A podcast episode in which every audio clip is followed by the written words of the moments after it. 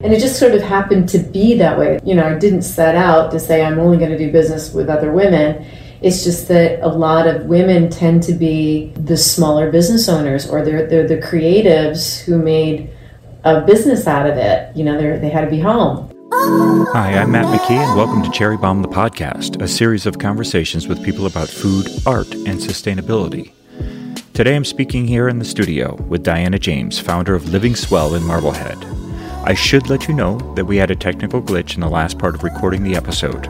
Luckily, Diana was also recording, and basically, she saved us. So if you noticed a little change in the sound quality, it's because we switched over systems. Hi, I'm Matt McKee, and welcome to Cherry Bomb the Podcast, a series of conversations with people about food, art, and sustainability. Today I'm speaking in the studio with Diana James, founder of Living Swell in Marblehead. This episode is sponsored by Doctor's Orders, a part of my Sweet Blast series of photos. I created the series with a mission to start conversations in the room about the bigger topics of food, art, and sustainability. This podcast is the companion piece to that project where I get to share with you some of the discussions that Sweet Blast has inspired. You can browse and purchase images in the Sweet Blast collection at theartofmattmckee.com. Please share this episode to your Facebook, Twitter, and all your social media so your friends can listen and join in the conversation. Hi, Diana. Hi, Matt. Thanks for coming down. You're welcome. so, I got looking at your website, and your work in interior design obviously is amazing. Thank you. Uh, how long have you been doing design work for clients? A long, long time. Like 20 years. 20 years. Wow. Yeah. I think I just celebrated my 23rd year as a photographer. Yeah. So Yeah. It's weird. Been around the block a few times. A few. A few. Yeah. Seen it all. Kinda, yeah. Maybe not. Maybe there's more to see. Oh, there's always more to see. um, but it always seems to be different iterations of the same thing kind of coming up and Yeah. evolving. This is true. And hopefully with more mm, more knowledge or something behind it, right? You process Yeah. it differently. Yes, because of experience. Mm-hmm. How did you get started doing design?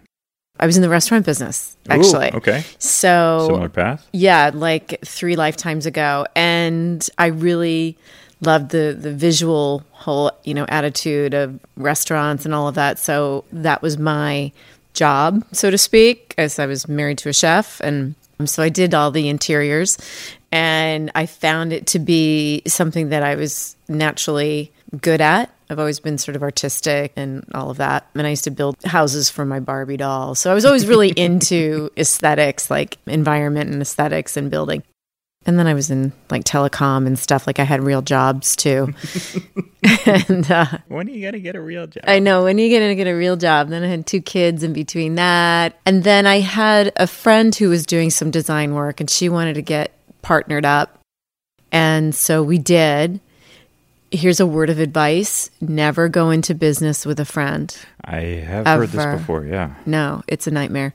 So that lasted like six months and until we were ready to kill each other. And so I basically just kind of bought her out of the business and parted ways. And then I just continued And you kept it going. and I kept it going. Okay. Yeah. Was there a particular thing that you noticed about how you would make a change to someone's environment and notice a change in them as a result of it? Or what was the hook? That's a good question. So even as a little kid, you know, I would look at a room or I would even look at somebody's outfit and I'd want to change it. we call this drive-by makeovers. I'll be driving down the road and I'll see somebody be like, "Ah, I cut her hair, change that, change that. So uh, it's a it's a sickness actually that I have. This is a cool space. I really like the Hardy Boys lunchbox. I read all those books. And Nancy Drew. Yeah. Yes, absolutely. No, this is really cool because it's very you. It's so cool. Yeah. So I think that I have some kind of ailment that makes me change things. And for some reason, I think that I know better than, you know, whatever is going on. So that's a good thing and when you're in charge of stuff, but Yeah. it's not such a good thing if you're not in charge of things. So you find that that actually picks up outside of work life? Well, I don't mean so, probably, but um, I don't really mean that as much as that now that people actually hire me to do these things, it's great because I can do it. But before, you know, as a little kid, you're not being hired to do anything, you're just being bossy. Ah. Yeah. Okay. okay. So now I get paid to be bossy. and that works very, very well. What has been your favorite project? What type of project do you like to work on? Well, I can't pinpoint it to one because there's been a lot, Okay. but I can categorize them in a Okay. way. So my favorite projects are with the people that I like the most. Because it's such an intimate thing, you know, like you're really involved with people when you're working in their home. There's a lot of trust involved. There's a lot of compromise. It is a relationship that's formed. In order to change someone's interior of their home, Yeah. you have to know how they live in it. Sure. And who they are and what their triggers are and what makes them happy and what makes them feel comfortable and what makes them anxious, what their dislikes are. It's kind of like being a psychiatrist and then hmm. editing their environment to bring out the best in them. Wow. That's the best kind of project. Just like a friendship, you know, the best friendships are the ones where it's just such an easy, effortless exchange of ideas and emotions and all of that, you know, that how you maintain your friendships and your relationships. And the same thing is true for business relationships and mm-hmm. particularly for design. It's not you're hiring somebody to make copies for you. Mm. You know, it's it's Yeah. very intimate. Yeah. It all comes back to trust. My favorite projects are when the client and I feed off of each other. They're like, oh my God, I love that so much. And it makes me feel so good because I got it right. Yeah.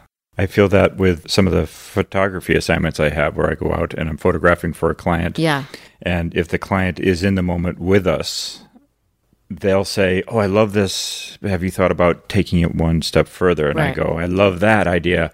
Have you thought about taking it one step further? And then the sum becomes much greater than the parts at that Right. point, And the work at the end is amazing. So much better. Yeah. Yeah. And it's just like that connection of ideas. You know, it, I think that's what fuels us as artists. Mm-hmm. I also feel that it fuels just the continuation of ideas and how we come up with solutions too is, is that sharing of ideas and enthusiasm. How has the industry evolved in terms of climate, in terms of materials, in terms of technology over the hmm. last 10 years? Oh my God. A little bit? A little bit. Said with slight sarcasm. Okay. Yeah, I mean, there's just so much that's happened in 10 years. I mean, if we break it down to just five years, there's been so much that has been in the foreground, I think, of, in people's minds too. I think that more people are willing to take the risk with designing sustainability into design into architecture into interior design into food into a lot of things. I think that now we're just at a point with climate change that everyone is just scared. And we're trying to scramble and figure out how we're going to fix this. What can we mm. do? What can we do? In the architectural and building environments a lot of that groundwork has started with commercial building you know, just from a scalability standpoint, a lot of the sustainability, a lot of the new technologies are coming through the commercial building and development side of things because they can throw money in R&D at different ways of heating a building of different kind of components for insulation for integration of technology and air cooling and you know just anything like that right so i think 10 years ago we were seeing a lot of that kind of movement in the commercial side of things commercial development side and now that's trickling to the residential development as well because those materials now are less expensive because they're out there Was that what you meant about risk? Yes. Yeah, the risk, the financial risk, and also just people not really knowing or willing to take that initial investment into something. So, you know, just using LED lighting as a small example, LED lighting used to be really expensive wiring, hmm. you know, and it, the bulbs were much more expensive than an incandescent bulb because there just wasn't as much out there. Yeah, I remember first looking at that. and It was like 80 bucks a bulb when it first came Yeah, out. it was, it was just like TVs, flat screen TVs used to be super expensive. You know, now they're like throwaway. As technology becomes more mainstream, it becomes cheaper to produce and then cheaper to buy. So that's happening in residential building and design as well. I mean, we can build or renovate homes that are like airtight windows that cool and keep the cold out and it's amazing what we can do now and then just taking it another step further and integrating the technology. What are you seeing in the commercial world that is going to be coming into the residential world? Well, kind of twofold. So, what we're seeing now is everything is app driven. You know, everything is app driven. Which I kind of get frustrated with very Yeah, but it's also so cool because it's so accessible. I mean, it's right on your phone. So now security systems, it's an app on your phone. It used to be all hardwired, Mm, yes. you know, and that was the state of the art. Yeah. It's an app. It's all Bluetooth. Everything is driven by Bluetooth now or Wi Fi. And so we're seeing all of that integration happening through apps on your phone or on your computer so that you can control the lights in your house. You can control the HVAC. You can see who's coming to your door. Mm. And that did start more in that commercial development side of things, development of apps. We can see it now in our homes. The commercial buildings were, were the ones experimenting with the technology at first. Then it came to new construction. I'm Right. sure that's where we're going to see the majority of more sustainability getting placed onto the Right. market. My house is from the 1930s. My neighbor is 1870, I think. Mm-hmm. How is that technology going to be integrated? Is it going to be able to be integrated into these homes? It's harder. Yeah. And because we live in New England, most of our buildings, just in general, are, are older. We have older systems. Yeah. Renovating is always harder to do than building new. It's just, it's always cheaper. and you know, and it's more of a constant, you know what's going to happen for the most part when you're building from the ground up. But, you know, you knock a wall down from an 1870s house, you don't know what you're going to find, you know. Have some very distinct memories of well i thought this wall was square as we Yeah. were putting something up No such thing. it was square on one side of the house on the other side of the house it was way out of church Yeah. that was my parents place uh, which was 1920s and it was just there was nothing to code No. There was no code. yeah There was no code then. yeah It was a guy that came over and helped you build your house. yeah you know, like there was no code. exactly i think it was built by neighbors Right. what are you looking forward to in the industry what's coming next That's a great question. I'm seeing a greater need and a more openness to downsizing, to making people's homes more simplified. And that, and I know that sounds counterintuitive given that we've just come out of COVID and everybody's been holed up and and everyone's spending a lot of money redoing their houses, which is great. Keep it going. Um, but there's also this mentality where everyone's taking stock, I think, in what's really important and what's not important. What can we do without? What do we need to concentrate on? And because of the sustainability issue and the climate change issues that have been very much in the forefront of news, I think our whole outlook on things, people are much more interested in doing something different. And so sometimes that means downsizing and going to a much more simple design uh, whereby we don't have to have this huge kitchen with tons of tile and cabinetry and all that. You know, let's streamline that. Let's make the kitchen a gathering place, a cooking place, a place where somebody's going to be on the computer, a lot of built in kind of things instead of a ton of furniture. Yeah, the kitchen always ends up being the hub of the house It's the hearth. yeah It's Oh, where the fair. food is. Yeah. Everybody wants to be on the food, the food and the drink. It's So where you, it's how you get people around. What I would like to see is more of that mentality of letting the technology do its job too. I love multifunction. Mm. So Alton Brown on his show, he was always demoing some tool that somebody sent him, and he said, Yeah. "Well, this is a single-use tool, so I hate it already." Right. Yeah. So I feel like the design and, and moving forward in design, things should be multifunctional. Okay. It's a very European mindset because they tend to have smaller spaces and they're more open to technology and more open to kind of cool linear lines too. So I like to see that kind of mentality in our design projects. And we're starting to see it now because younger people are buying houses or they have homes that they're renovating. And I am seeing that. You know, and I think that the whole downsizing, there's something to that as well. In terms of your personal philosophies, we touched on it a little bit when we Yeah. were talking about your upbringing, but what drives you to get up every morning? I mean, what gets you interested in the next job? Oh, that's a great question. It is because that's like one of those soul searching things. Like that does make me get up every morning. What I think what drives me, I like changing something. I like looking at something and seeing the potential of what it could be, and then I like making that happen. I like looking at potential. I see potential in everything, hmm and it's whether or not somebody gives me that opportunity to see it through. You know, Okay. to make it happen. It feels like you found your purpose. You know, what I do isn't just what I do; it's who I am. Mm, yeah. and I don't separate the two. It's not like I get up and I go to work in the morning and then I come home in the afternoon and I'm doing something different or I'm thinking differently. I'm not. It's all part of everything and it seeps its way into everything that I do and am and I can't help it. I'm laughing because the running joke in our house is that I chose the freelance lifestyle because I could set my own hours. Yeah. So I can work whatever hours I want. Right. However, I work all of the All, hours. all those hours. It doesn't shut off at the end of the day. No. Yeah. It doesn't. I think that the happiest people are the people who really love what they do and that it's not just a job. Mm. I think that that would be a very unfulfilling way to live.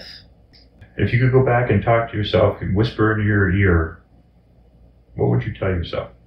I think that every challenge that you overcome, every mistake that you make, hopefully you learn from those things and you grow from them and you wouldn't have grown had you not made that mistake, right? Or didn't know that thing. Yeah. I probably would have gone to school for interior architecture or landscape. I should have listened to myself, my gut, to go to school for what it is I really like doing instead of going to school just to go to school and get a degree.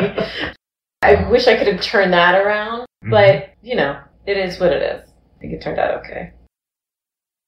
What are you hoping your legacy is going to be? You know, I would love to have Living Swell still be something. And I'm really proud of how that's developed. The store is five years old. Okay.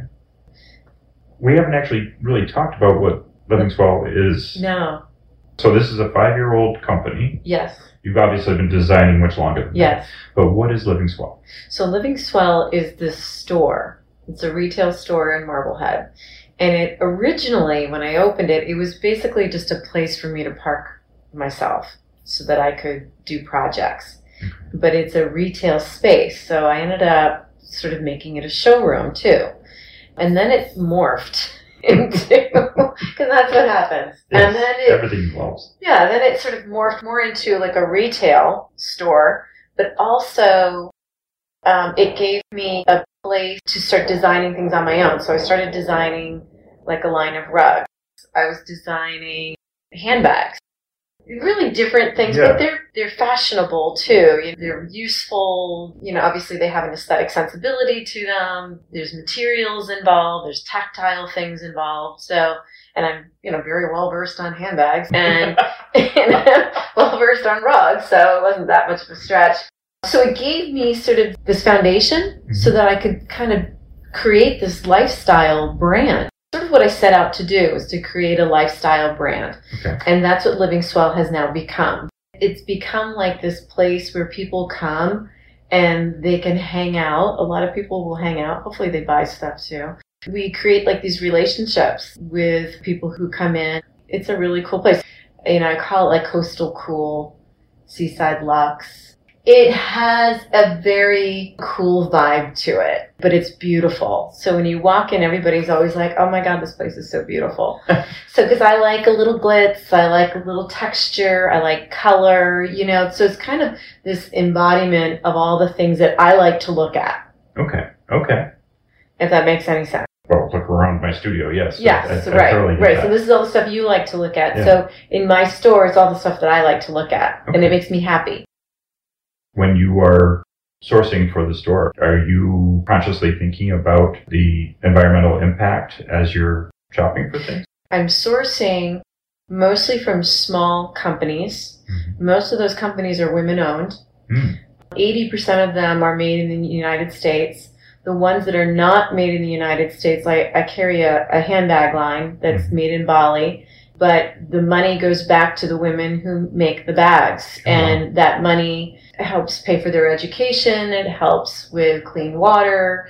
It's a sustainable company. So the people that i do business with who i source with their business model is sustainability. And then also you know i really love the idea of supporting other women in business too. Absolutely. and it just sort of happened to be that way. You know i didn't set out to say i'm only going to do business with other women it's just that a lot of women tend to be the smaller business owners or they're the creatives who made a business out of it. They had to be home. They're getting an outlet and it's wonderful. It's kind of sustainability, but it's also women empowerment too. I was having a conversation with somebody earlier talking about sustainability on this show. When I first started doing it was about climate change and Right. about that kind of thing, but then realized very quickly that sustainability is it's deeper. Yeah, it's much deeper and actually kind of goes to something I was thinking about when you were talking about your retail space being an extension of the personal brand that you would be building Yes. if you were building someone's home for them. Right.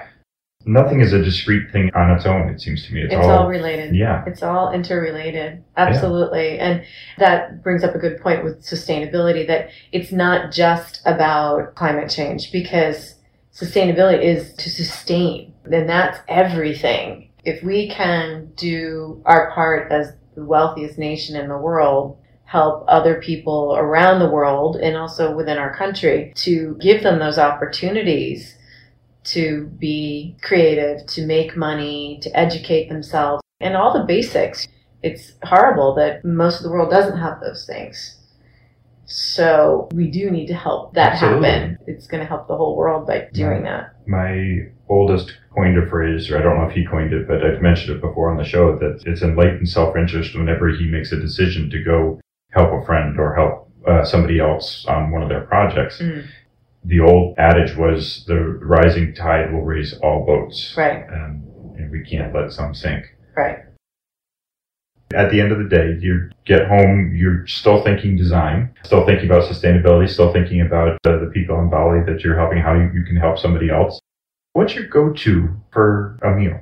It depends on the season because I'm super seasonal. Okay. So I grow like my own vegetables. Mm. And this year I happen to have a bumper crop of tomatoes.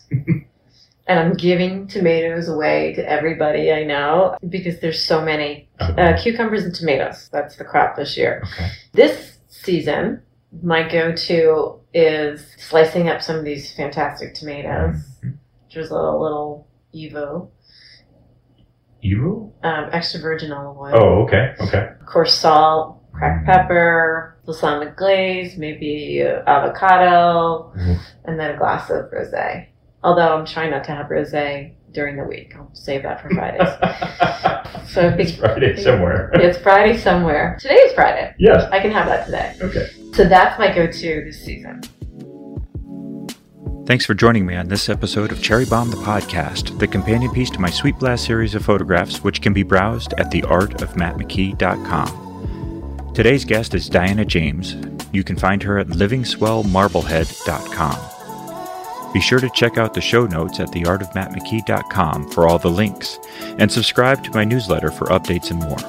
You can reach me for questions or comments on Twitter at McKeePhoto, on Instagram at McKee underscore photo, or drop me an email, matt at mckeephotography.com. This episode of Cherry Bomb the Podcast could not have been done without the help of Suzanne Schultz and Canvas Fine Arts, the specialist in coaching for creatives, and editing by the always incomparable Bill Shamlian at Orb Sound. Thanks for listening, and let's start the conversation. Just a really quick note before your auto feed refreshes to the next episode in your queue. If you've enjoyed the show, maybe picked up a new tip or a concept, there are a couple ways you can help us keep creating it. Click on the link at the bottom of the show notes for buymeacoffee.com slash Matt McKee. Coffee is life around here.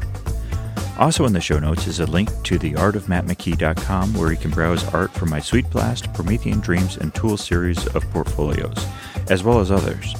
Get some art for that special someone in your life. And if that special someone is you, don't feel guilty. It should go without saying, you deserve nice things too. And last but certainly not least, share this episode with your friends on social media. Let them know you enjoyed it, and then you can start your own conversation.